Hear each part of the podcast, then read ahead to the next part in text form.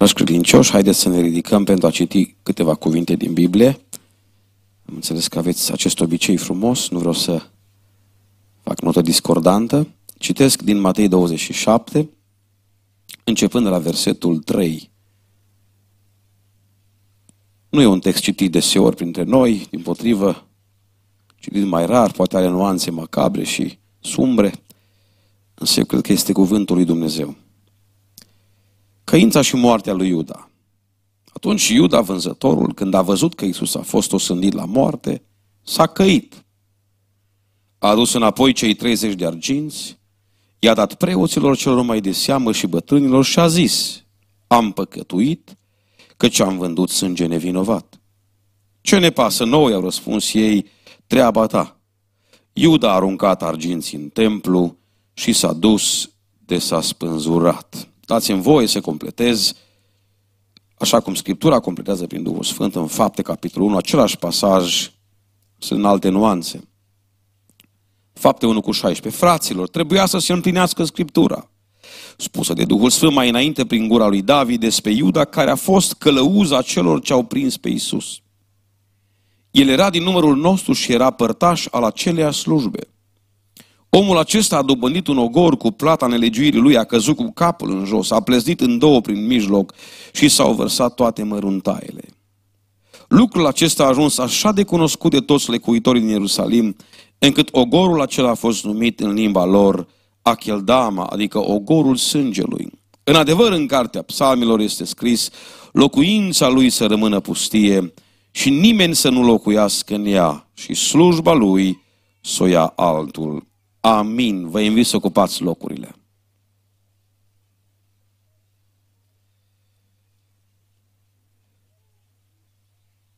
Este pentru prima oară când vă vizitez în noua locație și nu pot să mă fac că nu văd frumosul rezultat al muncii dumneavoastră și efortul pe care l-ați depus. Și zic, Domnul să vă binecuvinteze. Aveți o biserică frumoasă, mai frumoasă, și deja parcă e altfel, e mai aerisită treaba și predici mai, mai, mai ușor. Nu mă mai simt atât de înghesuit ca acolo, aici mă simt mai bine, un loc mai larg și doresc ca Domnul să îl umple și pe ăsta și să aveți nevoie de unul și mai mare. Amin. Și să creșteți, ca asta vrea și Dumnezeu, orice organism viu crește în mod natural. Biserica lui Dumnezeu este vie, are Duhul Sfânt în ea și e normal ca biserica să crească. Vă doresc să creșteți, să nu mai încăpeți nici aici și Domnul să deschidă alte locuri pentru voi alte perspective, alte drumuri noi. Amin, așa să facă Dumnezeu. Am să predic poate cel mai simplu mesaj pe care ar putea să-l predic în seara asta. Nu am un mesaj foarte complicat. Uneori ne, ne simțim foarte stingeriți noi slujitorii și ne gândim că s-ar putea bisericii să nu placă mesajul nostru. Atunci când te apropii de simplitatea Evangheliei, de ABC-ul, de abecedarul Evangheliei, risc să nu fii apreciat. Pentru că Evanghelia într-un fel plictisește. Pentru că Evanghelia într-un fel este ceva obișnuit. Ne-am obișnuit cu ea. Însă mi-am amintit ce spunea Apostolul Pavel când spunea fraților, nu vreau să știu nimic între voi altceva. Decât pe Iisus Hristos și pe El răstigni, binecuvântat să fie numele. Îți fraților, vă fac cunoscut Evanghelia. Îmi place o expresie a Apostolului Pavel, spune el acolo, n-am vrut să știu între voi. Unii oameni cred, citind Noul Testament, că Pavel a fost un bâlbâit, că Pavel a lipsit de la cursurile de omiletică și el habar n-avea de retorică, de povești, de uh, chemări. Nu, el nu spune că nu știe, spune nu vreau. Nu că n-aș ști, nu că n-am fost la cursurile de omiletică, nu că n-aș ști și eu să vin cu miracole, cu minuni, cu chestiuni senzaționale, cu chestiuni emoționale. Spune, nu, n-am vrut. Pentru că nu vreau credința voastră să fie întemeiată pe înțelepciune umană. Zice el în, în 1 nu vreau să fie întemeiată pe puterea vorbirii, nu vreau să vă atașez de un vorbitor, să vă atașez de un om cu harismă personală, ci vreau credința voastră să fie întemeiată pe puterea lui Dumnezeu. De aia și eu predic în seara asta Evanghelia. Dorel mă ruga să predic de evangelizare. Și asta fac. Biblia ne spune, dragii mei, că în vinerea mare au murit două persoane din cercul apostolic. Atenție, în vinerea mare n-a murit doar Isus, a murit și Iuda. Vreau să mă uit la cele două morți, una lângă alta, la un tablou ciudat. Ce traumatizant trebuie să fi fost pentru grupul apostolic lucrul acesta. Câtă amplificare emoțională, câtă intensitate să moară dintr-o dată din cei 13, doi. Au umblat împreună, au mâncat împreună, au locuit în același loc, au făcut miracole, au făcut lucrările lui Dumnezeu împreună și dintr-o dată, într-o zi din 13 mor doi. Lucrurile sunt și mai complicate, cred că ceilalți 11 rămași în viață au rămas de dreptul terifiați, pentru că unul din cei doi l-a vândut pe celălalt. Oare câte gânduri au fost în mintea apostolilor? Oare câte întrebări? Ce-o fi fost în capul lui Iuda? Iudo, ce te-ai gândit? Ce-a fost în mintea ta când ți-ai vândut prietenul? El care a vindecat bolnavii, el care a umblat pe ape, ți-a mulțit pâinile, ți-a dat o slujbă, ai ținut banii, ă, ai făcut miracole printr-o putere delegată, transferată. Și la final să-l vinzi pentru 30 de arginți. Voi v-ați gândit? Oare de ce l-au fi vândut? Să fie chiar lăcomia? Nu știu, parcă mi-e greu să cred că pentru 30 de arginți cineva e în stare să vândă sânge nevinovat. Poate că a fost lăcomie. Alții zic că probabil o fi fost mânia, ă, aștepta altceva, o altă împărăție. Poate s-a gândit că îl determină să facă un miracol și să scape, s-a gândit el rămân și cu banii, Iisus face un abracadabra, că el știa, dispărea ă, și o să scăpăm toți, o să ă, automat va fi de, determinat să facă o revoluție, îndepărtăm romanii și ajungem la planul pe care mi-l doresc eu. Nu știm care au fost motivațiile, dar știm rezultatul, spune cuvântul așa. Atunci Iuda, vânzătorul, când a văzut că Isus a fost osândit la moarte, s-a căit. Interesantă expresie. Despre asta predicăm. Iuda s-a căit. Ce-o mai fi și căința asta? Într-o altă traducere, m-am uitat la NIV, E bine să cercetăm și alte traduceri, să nu ne blocăm în ceea ce avem, pentru că până la urmă nu este originalul la noi. Originalul este într-o altă limbă, avem doar o traducere în față, are autoritate, dar este traducere până la urmă. În NIV cuvântul spune, Iuda a fost cuprins de remușcări. Iuda a fost copleșit de regrete. Așa că în vinerea mare, în timp ce Domnul Iisus Hristos urcă dealul Golgotei, iată textul ne arată un alt om pe nume Iuda urcând un alt deal, dealul regretelor. Mă întreba Alex care e titlul predicii, cred că acum știu. Dealul Golgotei sau dealul regretelor? Dăm voie să urc împreună cu tine în seara asta pe amândouă dealurile. Pe dealul Golgotei îl văd pe Iisus, Fiul lui Dumnezeu, inocent și fără pată. Mielul care ridică păcatul lumii urcând cu un lemn în spate. Acolo pe dealul acela mic și sterv l-am văzut și eu cu ochii mei, un deal neînsemnat în geografia lumii acesteia de altfel din perspectivă topografică. Pe dealul acela, pe un lemn numit lemnul de blestem în Biblie, Domnul Isus a rezolvat problema păcatului tău și a păcatului meu. Mă închin în fața lui și laud pentru lucrul acesta. Și mulțumesc din toată inima că pe dealul Golgotei a rezolvat problema morții. A rezolvat problema păcatului, a rezolvat problema bolilor. Prin rănile lui suntem vindecați. Sângele lui curs acolo pe lemnul de blestem a adus iertare pentru toate păcatele noastre. înghesuit de lume, Iisus îmbulțit de femei care îl plâng, care smulg părul, care se bat cu pumnul în piept, acuzat, scuipat, ă, deplâns de alții. Ce înghesuială, câtă forfotă pe dealul acesta și pe drumul acesta al dolorosei. Pe dealul celălalt,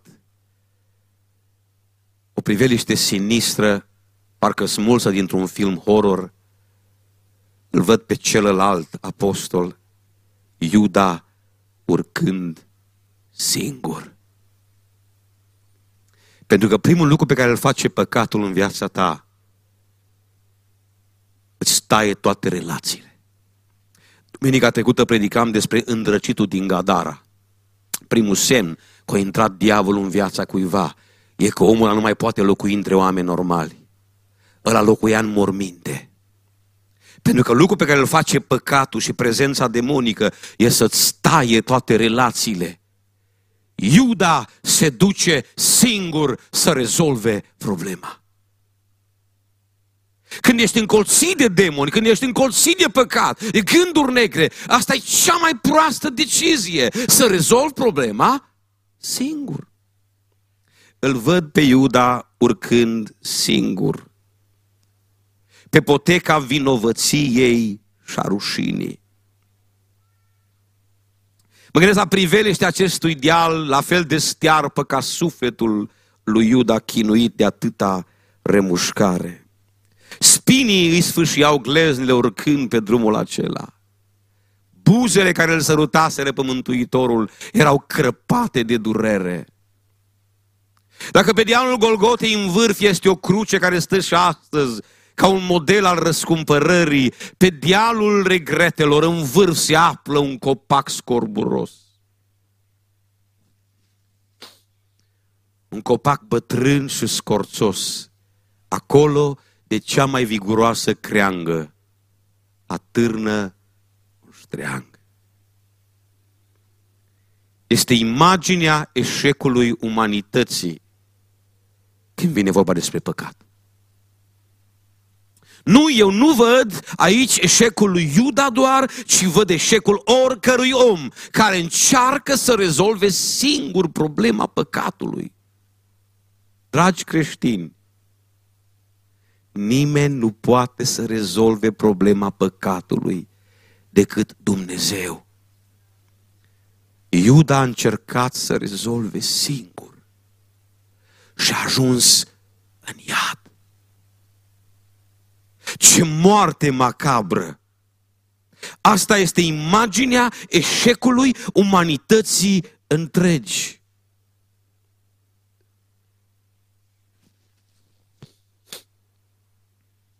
Mă gândeam așa în sinea mea.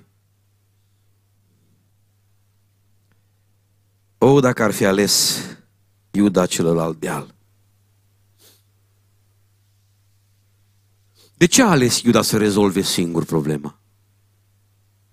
Vedeți cât de similare sunt aceste morți?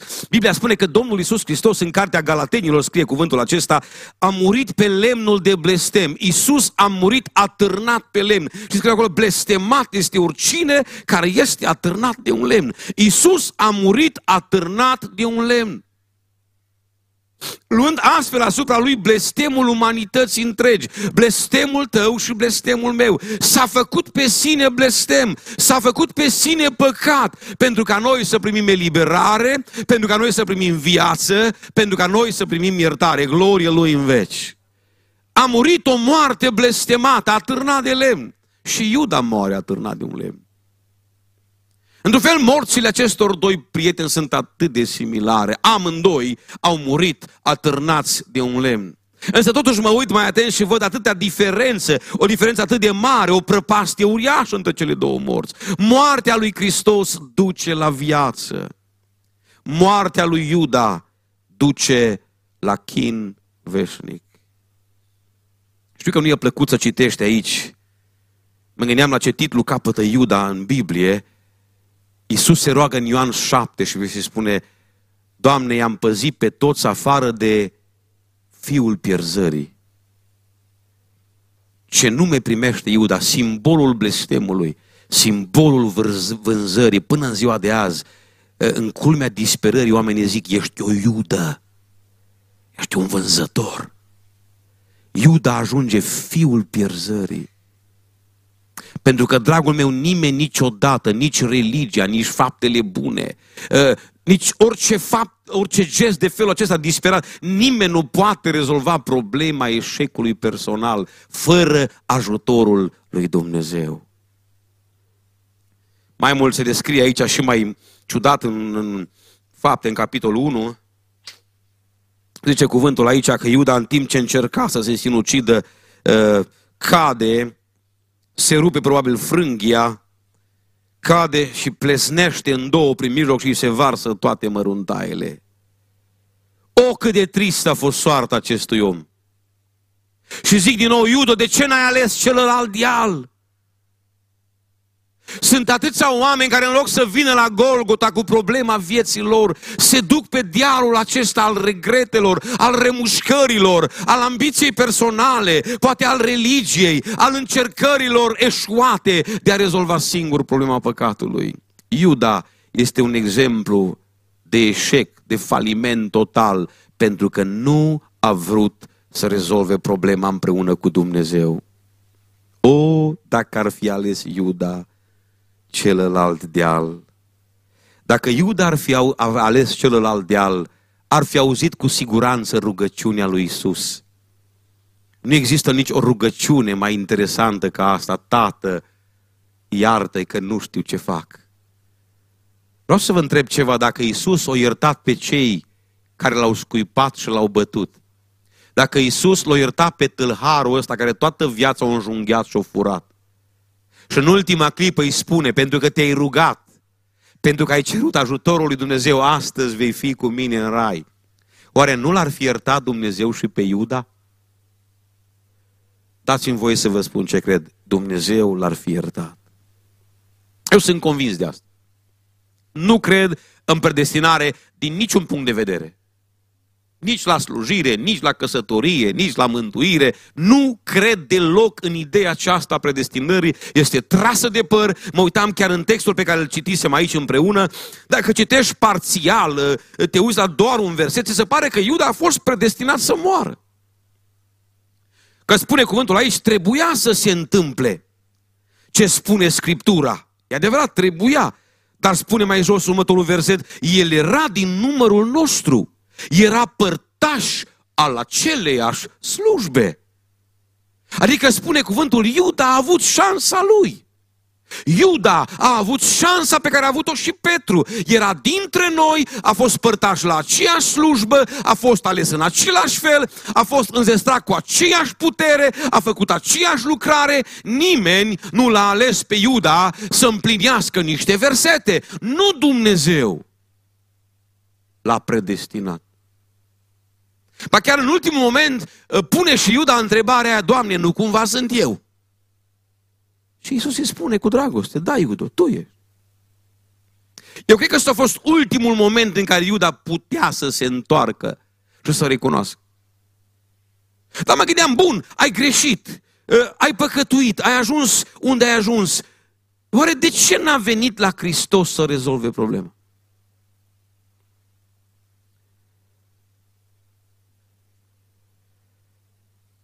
Mi se pare interesant cuvântul ăsta, căință. Ce atunci Iuda s-a căit. Ce mai fi și căința asta? Întreb din nou. Ce-i căința? Uite ce spune Biblia. Iuda s-a căit, a zis, am păcătuit. Îi bine până aici, nu? Am păcătuit. Am vândut sânge nevinovat. Iată, căința recunoaște păcatul. Am păcătuit. Am vândut sânge nevinovat. Chiar mai mult, căința merge și mai departe. Zice Scriptura că au dus banii înapoi la preoți. Iuda este gata să plătească pentru asta, să ducă înapoi, să restituie, să se revanșeze când e vorba despre o pagubă. Banii ăștia nu mi se cuvin, sunt bani luați pe nedrept, am vândut sânge nevinovat, am greșit, recunosc, vin la preot să dau banii înapoi. Mai că de aici căința ia o, o turnură greșită. după ce recunoaște păcatul, după ce dă bani înapoi, Iuda merge și se spânzură. Iuda se căiește și în urma căinței lui se sinucide și ajunge în iad. Înseamnă că între căință și pocăință e o mare diferență. Eu asta înțeleg de aici. Și pentru mine e clar, Iuda s-a căit și a mers în iad. Știți, noi când definim pocăința, noi de foarte multe ori dăm definiția căinței. Trebuie să-ți pară rău, să regreți, să dai cu capul de pereți, dar nu numai atâta. Pocăința e mult mai mult. Pocăința este altceva. Iuda s-a căit, i-a părut rău, a regretat, zice alte traducere, a avut remușcări, a plătit bani înapoi, dar într-un final a ales direcția greșită și a ajuns fiul pierzării. Haideți să vedem care e diferența între căință și pocăință.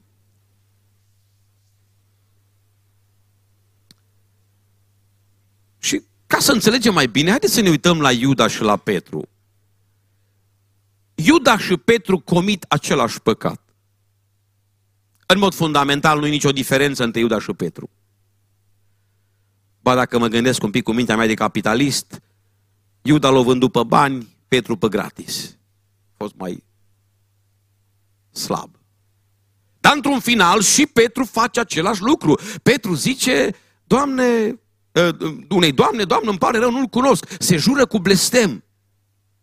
Nu-i nicio diferență între vinovăția, de gravitatea păcatului lui Petru și gravitatea păcatului lui Iuda. Păcatul este același.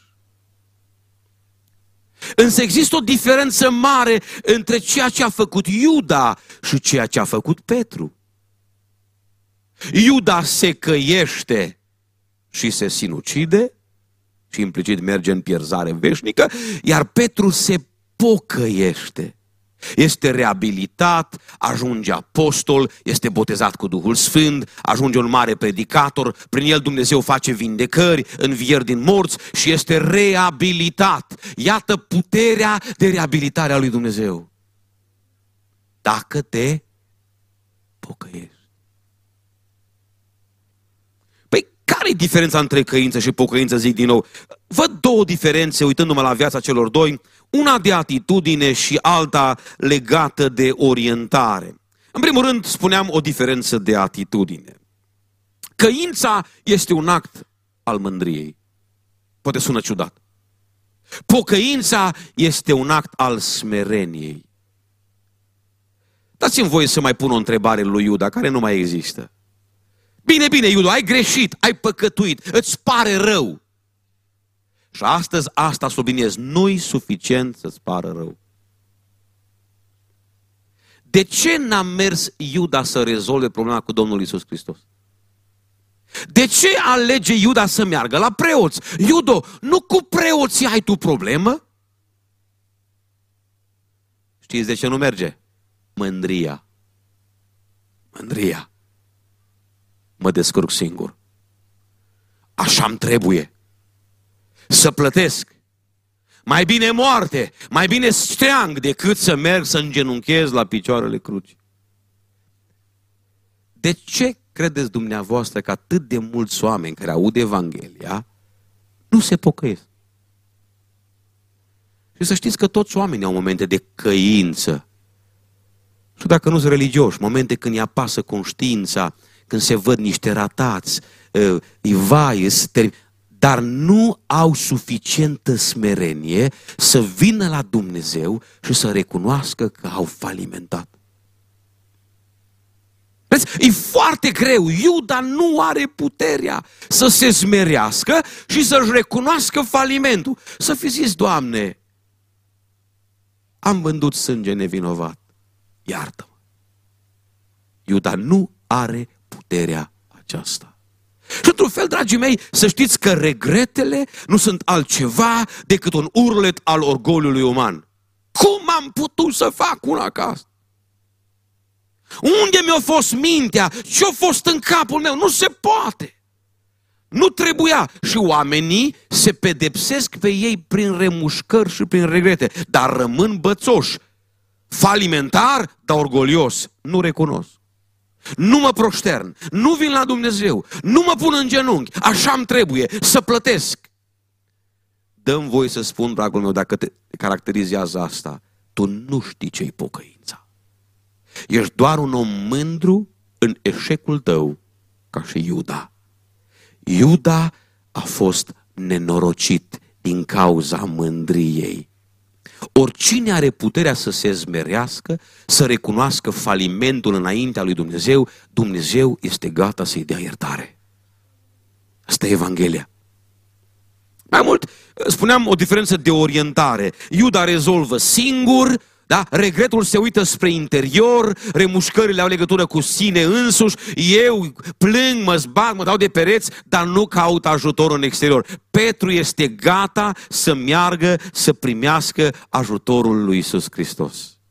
Câtă smerenie, apropo de prima parte cu smerenia, la Petru în Ioan 21, când îl văd acolo, îmi dau seama ce diferență uriașă între căință și pocăință. Îl întreabă Domnul Isus Hristos, Iudo, mă iubești? Petre, mă iubești? Doamne, Tu toate le știi. Știi că te iubesc.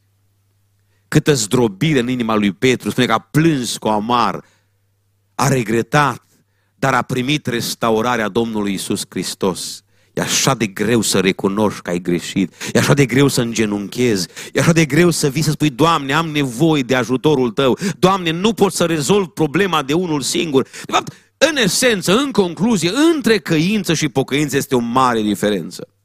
Și căința și pocăința încep cu regretul.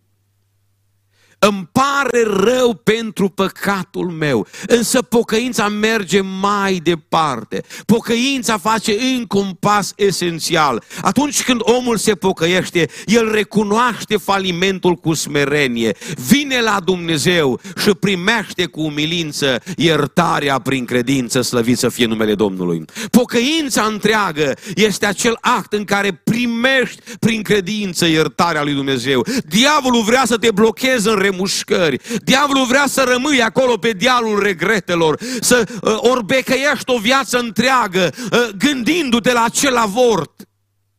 Să-ți dai cu capul de pere să spui, mă, cum am putut să fac asta? Asta nu-i pocăința. Sunt femei care numără, sunt bântuite de coșmaruri, ar fi trebuit să aibă un an, ar fi trebuit să aibă doi, ar fi trebuit să meargă la școală, Femei care visează noapte de noapte și se gândesc la un avort făcut într-un moment de nebunie. Tineri care regretă cu ani și se gândesc un pumn dat la beție, poate o moarte neprevăzută, un accident, o invaliditate, oameni care se uită în urmă și sunt compleșiți de amărăciune și de regret. Hristos nu vrea să rămâi acolo. Am venit de la des să spun că pocăința înseamnă altceva, că Hristos vrea eliberarea ta. Că Dumnezeu a plătit prin Hristos pentru păcatul tău. Jertfa Domnului Isus Hristos este suficientă pentru toate păcatele omenirii. Dar este eficientă doar pentru cei care cred. Asta e pocăința, să primești iertarea lui Dumnezeu prin credință. Repet, Jertfa Domnului Isus Hristos este suficientă pentru toate păcatele omenirii. Toate, toate crimele, toate preacurviile, toate uh, avorturile, toate uh, uh, crimele de război, tot ce a existat în umanitate, miliardele de păcate, toate au fost plătite cu același sânge al Domnului Isus Hristos. Binecuvântat să fie numele. Ce frumos zicea Petru, n-ați fost plătiți cu un preț de nimic. Pentru voi nu s-a dat aur, argint, pietre scumpe, ci voi ați fost plătiți cu sângele scump al Domnului Isus Hristos, glorie Lui. Frații mei, Dumnezeu a plătit tot. Dar, repet, jertfa este eficientă doar pentru cei care cred. Aici e diferența.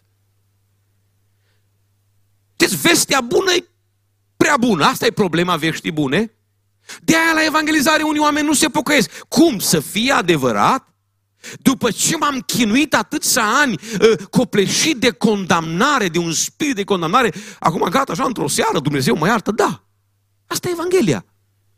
Dumnezeu, într-o singură seară, poate să-ți schimbe viața în mod radical dacă prin credință accepti iertarea lui Dumnezeu. E prea bună veste. E prea bună. Noi, în orgoliul nostru, vrem să plătim și noi ceva.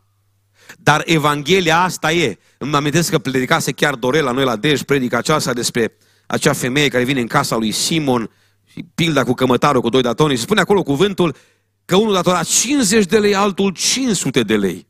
Și auziți începutul Evangheliei, fiindcă n-aveau cu ce plăti.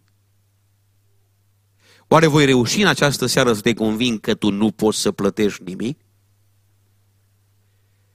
Că de fapt această Evanghelie a plătitului, lasă că plătești tu, nu-i Evanghelia lui Hristos?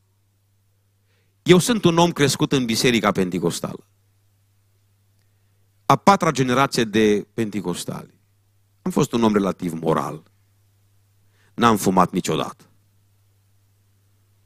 Nu știu cum miroase drogul. Nu știu cum arată drogul.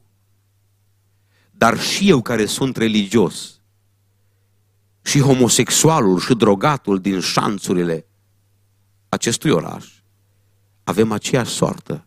Nu putem să plătim. Ce frumoasă e Evanghelia. Nu poți plăti. Nu poți. Și omul moral, și omul religios, și omul stricat, în fața dreptății lui Dumnezeu este vinovat și în incapacitate de plată, fiindcă n-aveau cu ce plăti. Să, dragii mei, asta e vestea bună. Și pentru mine și pentru tine a plătit Domnul Isus Hristos, binecuvântat să fie numele. E simplă Evanghelia. Dar de ce nu crezi? De ce orbecăim atât de multe ore pe dealul acesta al regretelor? De ce ni se pare vestea bună o veste prea bună? De ce atât de mulți creștini sunt chinuiți de un spirit de condamnare și nu pot să trăiască bucuria mântuirii? Am întâlnit persoane care îmi spuneau, frate, mi de șapte ani mă chinui. Frate, nu pot să cred că am făcut eu asta. Tai că mi-o slujitor, ă, crescut în biserică, botezată. Nu, n-am vegheat odată. Odată, un băiat, o aventură, un copil din flori. De șapte ani mă trezesc și noaptea și plâng. Nu m-am împărtășit niciodată de șapte ani. Și plâng și ziua și plâng și noaptea. Nu trebuie să faci asta. Asta e diavolul. Hristos vrea să-ți ierte păcatul și să te scoată de acolo. Prea mulți credincioși merg cu ani pe dealul ăsta al regretelor. Cu picioarele înfăț, în, înfășurate în lanțul vinovăției și al remușcării. Se chinuie oameni buni. Nu se pot bucura la biserică. Nu se pot bucura de relații. Nu se pot bucura de familie. Sunt acolo, blocați în trecut. Cum am putut să fac asta? Îți spun din nou, ăsta e drumul lui Iuda. Asta nu-i pocăință. Hristos vrea să vii la El, să primești iertare. Hristos vrea să trăim bucuria mântuirii. Hristos vrea să fim fericiți, oameni buni. Condamnarea nu este lucrarea lui Dumnezeu. Iată-l pe Iuda, copleșit de condamnare. Condamnarea duce la ștreang. Și Hristos nu vrea să ajungi la ștreang. Și Hristos nu vrea să ajungi la antidepresive. Și Hristos nu vrea să ajungi la insomnie și la stări ciudate. Nu-i Dumnezeu acolo. Dumnezeu este gata să-ți dea iertare. Lui Petru niciodată nu i s-a reproșat, Petre, tu să taci. Știm noi paranteza ta, așa cum facem noi pocăiții uneori. Petru este reabilitat 100%. Pentru că Dumnezeu este Cel care este specializat în restaurarea vieților falimentare, glorie Domnului. Această seară Dumnezeu vrea să-ți reabiliteze viața ta. Vorbeam cu o altă persoană și mă gândeam, doamne, câtă uh, botezată în apă, cu Duhul Sfânt, slujitoare, implicată foarte mult. Și am început să plângă. Frate Emi, cum am putut eu să... De ce n-a fost bărbatul meu, primul meu prieten? Și am întrebat-o, zic, dar tu nu ești botezată în apă? Ba da. Nu ești botezată cu Duhul Sfânt? Ba da. Și cum te mai poți gândi la asta? Cum tu te mai gândești la... Era atât de chinuită de trecut. Atunci când m-am căsătorit, am spus soției mele care este cu mine aici, știu că nu-i place să spun nimic despre ea, dar mă simt nevoit. Uh, cumva aș dorea ea să discutăm un pic despre trecut. Și am spus, draga mea, niciodată. Știu că sunt și alte abordări, succes. Am spus, niciodată n-am să te întreb cât voi trăi în această lume. Nimic despre trecutul tău. Pentru că ce a iertat Hristos nu mai poate fi dezgropat. Domnul te-a iertat, ești credincioasă, te-a botezat cu Duhul Sfânt, pe mine nu mă interesează absolut nimic despre viața ta de dinainte. Și n-am să-ți povestesc niciodată nimic despre viața mea. Pentru că ce a iertat Hristos trebuie șters. Și asta vrea Hristos să facă în seara asta. Să ajungi să înțelegi puterea iertării lui Dumnezeu. Știți cum iartă Dumnezeu, dragii mei? Poate e greu de imaginat, poate e greu de crezut, poate e greu de, de conceput la nivel rațional, dar zice Isaia 43, o definiție superbă a iertării lui Dumnezeu, Isaia 43 cu versetul 25. Eu, zice cuvântul aici, eu îți șterg fără de legile. Pentru mine, zice Dumnezeu. Pentru că n-ai cu ce să plătești. Pentru că nu ești în stare să-ți rezolvi problema singur. Iuda a încercat și a ajuns la ștreang. Înțelegi asta? Eu îți șterg fără de legile pentru mine și auzi, și nu voi mai aduce aminte de păcatele tale. Dragul meu, tu înțelegi Evanghelia. Știi că atunci când Dumnezeu iartă, Dumnezeu uită? Știi că Dumnezeu nu-și mai aduce aminte de păcatele făcute înainte? Atunci te întreb, cum îți permiți să te mai gândești la ele?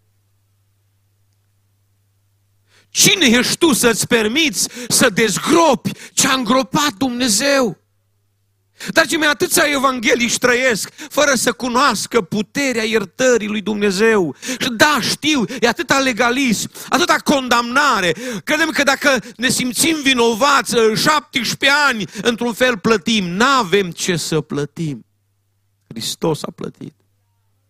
Și Hristos vrea să te bucuri de viață. Și Hristos vrea să te bucuri de relația ta maritală. Nu să-ți reproșezi că ai făcut ce ai făcut, ci Hristos vrea să experimentezi puterea iertării aceasta care uită, iartă, șterge.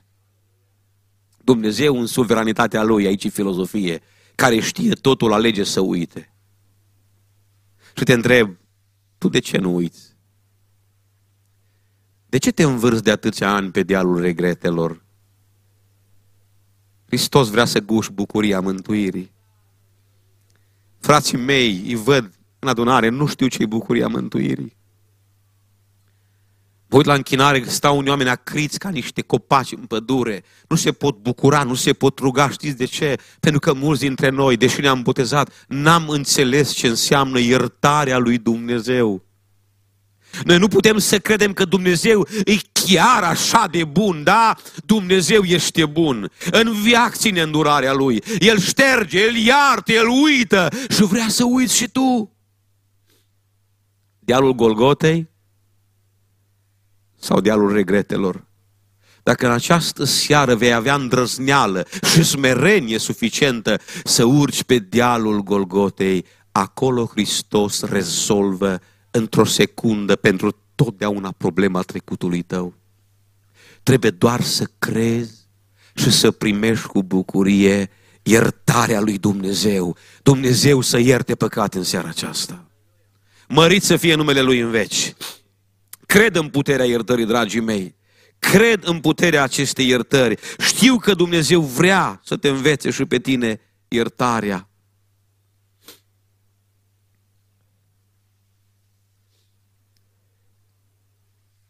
Mi-amintesc de o întâmplare pe care am citit-o într-un ziar. Ciudată întâmplare de altfel.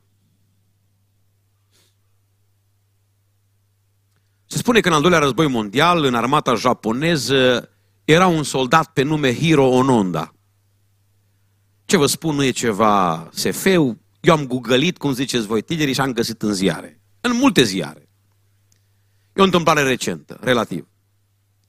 Hiro Ononda, în timp ce lupta în al doilea război mondial, pentru statul japonez, în armata Japoniei, făcea parte dintr-o trupă de comando, o trupă de gherilă și sfârșitul războiului mondial în 1945 îl prinde pe acest soldat faimos astăzi în junglele din Filipine.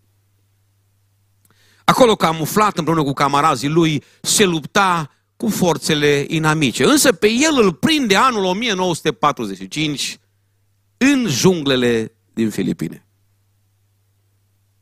Culmea nu se știe cum, dar Hiro Ononda nu află de încheierea războiului. Nu află. Și rămâne în junglele din Filipine încă 29 de ani. Vă imaginați ce înseamnă asta? Toți camarazii lui erau acasă la neveste, dușăliți bine, parfumați, mâncau la restaurante. Hiro Ononda, pentru 29 de ani, se lupta într-un război imaginar. A mâncat carne crudă, a vânat, a mâncat fructe, probabil scorță. Spuneau cei care l-au văzut că îi crescuseră unghiile ca la vulturi, neavând unghieră 29 de ani, vă imaginați.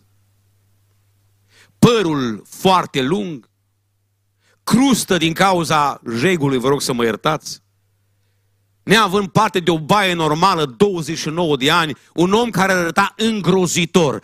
29 de ani omul ăsta a continuat un război care era gata de mult. Ce soartă tristă. Mă gândeam ce ani frumoși, pierduți, luptând pentru o cauză imaginară. După 29 de ani spune întâmplarea că cineva a observat că în junglele din zonă se mișcă un individ ciudat. Se ascunde, apare, îmbrăcat militar. Localnicii s-au îndrăznit să-l abordeze. Ce cauți aici? Păi, eu lupt pentru armata japoneză. Cum, domnule, dar războiul e gata de 29 de ani. Asta a spus, nu cred. Domne, du-te acasă, războiul gata de 29 de ani. Domne, până nu vine comandantul care a ordonat atacul, eu nu plec. Și ăsta și încăpățânat, comando japonez, vă dați seama, da? Gherilă. Nu refuz să mă predau până nu vine comandantul care a ordonat atacul. Întâmplarea face că, sau minunea este că acel comandant încă trăia prin 70 și ceva, vă dați seama, 77, cred că după calculele mele, acest comandant încă era în viață, bătrân, dar în viață. Statul japonez pune la dispoziția lui un avion, îl trimite special în această misiune militară, merge în Filipine, merge în junglă să-l caute pe Hiro Onoda. Ăsta nu vrea să se predea până nu vine șeful. Și în fața lui apare comandantul, îmbătrânit de zile. Și spune, Hiro, e adevărat, războiul e gata de mult. Du-te acasă. Ești liber. Știți care e durerea mea? Că sunt creștini care trăiesc ca și Hiro Ononda. Războiul e gata de mult. Hristos a plătit pentru păcatul nostru acum 2000 de ani. Și tu trăiești ca unul care n-a auzit vestea. Să vii la biserică atâția ani, să asculți predici și să trăiești cu condamnare. Să trăiești ca unul care nu știe ce înseamnă iertarea lui Dumnezeu. Și să ai o viață exact ca și acestui om. Viața aia de junglă, de ascunzătoare, de întuneric, de mizerie, de unghii ca la vulturi, viața aia de chin. De ce? Pentru că n-ai auzit? Punea o întrebare Isaia, în Isaia 39, dacă nu greșesc, nu știi? Ce întrebare pune prorocul? N-ai auzit? Întreabă prorocul Isaia. Vreau să te întreb și eu ceva. Nu sunt trimis de statul japonez. Să sunt trimis de Hristos.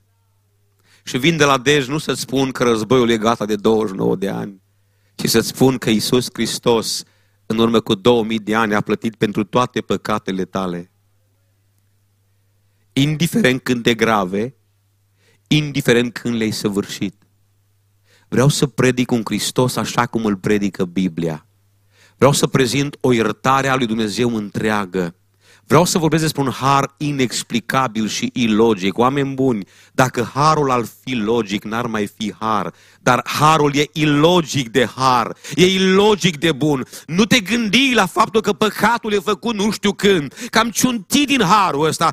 Da, Dumnezeu iartă, dar după botez nu mai iartă. Unde scrie asta? Mă uit la acea pildă frumoasă a fiului risipitor, sunt copleșit de bunătatea lui Dumnezeu. O, dacă am înțelege bunătatea lui Dumnezeu. O, dacă am putea să înțelegem, fiul risipitor, oameni buni, a fost primit înapoi. Era fiu, era în casă, a păcătuit grav, Însă tocmai asta ne învață pilda asta pe care am răstălmăcit-o, am ciopărțit-o. Da, frate, dar nu o primit înapoi partea de avere. Da, dar totuși l-o primi, dar nu, frații mei, pilda nu zice asta. Pilda ne spune cât e bun Dumnezeu. El a spus, Doamne, nu sunt vrednic, asta e conștiința umană, asta sunt regretele, asta e condamnarea. Doamne, nu sunt vrednic, știu, pedepsește-mă, nu mai vreau să fiu fiu, vreau să fiu rob. Însă vine aici dragostea lui Dumnezeu și spune, nu, nu vei fi rob, vei fi din nou fiu aduceți inelul, puneți în deget, tăiați vițelul îngrășat, dați o haină nouă. Acest fiu al meu, zice el, nu-i rob, nu-i sclav, nu-i iertat de jumătate, el devine din nou același fiu al meu care a fost înainte de a păcătui. Ăsta e Dumnezeu, glorie Lui. Îl predic pe acest Dumnezeu și vreau să înțelegi, aș vrea să pătrundă în inima ta imaginea acestui Dumnezeu care poate să restaureze. Mi-a schimbat Dumnezeu gândirea în recent. Să știți că noi toți avem o doză de legalism în noi. Eram la stăruință și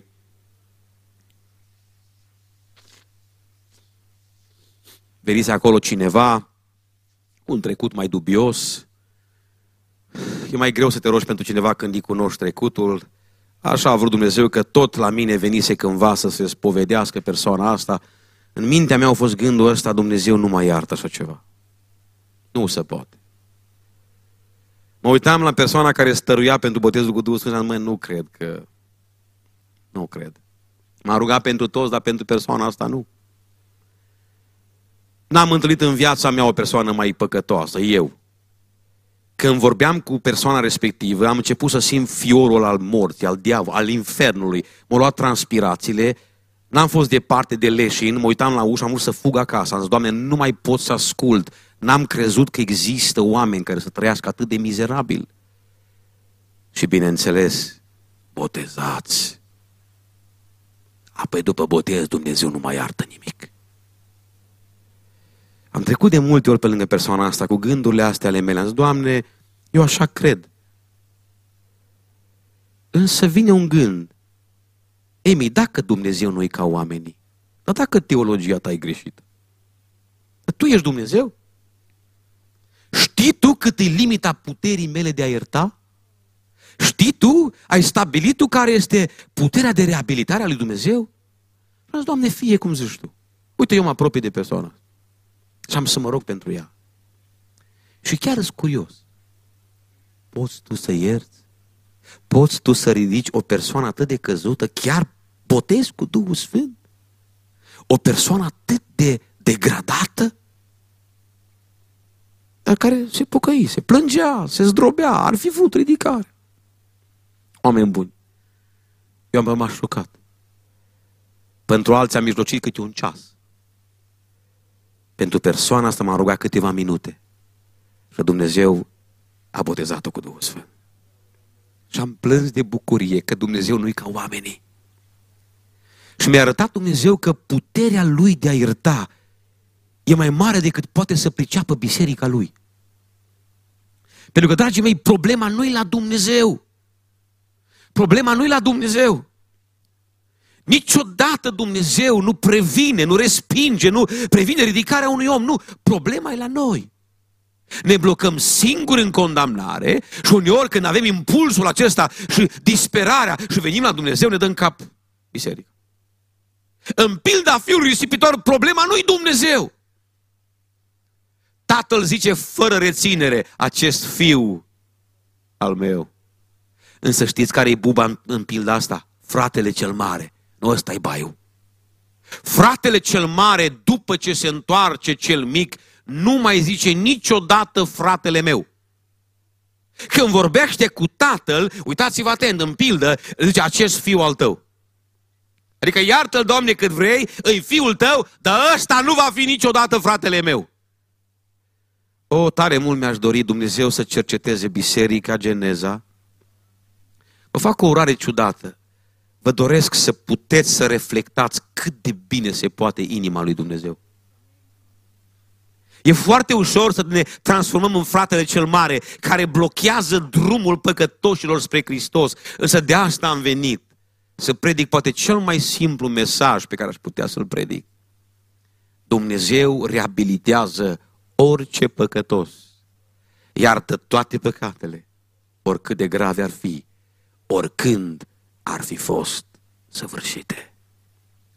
Mare e Dumnezeul nostru. Bunătatea Lui nu poate fi înțeleasă de logică, glorie Lui. Ăsta e Dumnezeu și vreau să-L predic așa cum este El. Da, frate, da, acolo cum rămâne cu Evrei 6? Vine vocea rațiunii. N-am să fac exegez.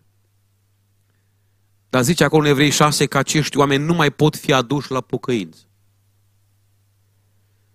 Deci Evrei 6 nu-i despre tine. Ăia din Evrei 6 nu sunt aici. Ăia din Evrei 6 sunt cluburi. Ăștia nu mai vor să se pocăiască. Nu mai pot să se pocăiască, nu mai pot să vină înapoi să primească iertare. Dacă tu ai în tine o vibrație, dacă inima ta plânge, dacă simți remușcarea, dacă vrei ridicarea, dacă încă mai simți prezența lui Dumnezeu, Evrei 6 nu-i despre tine.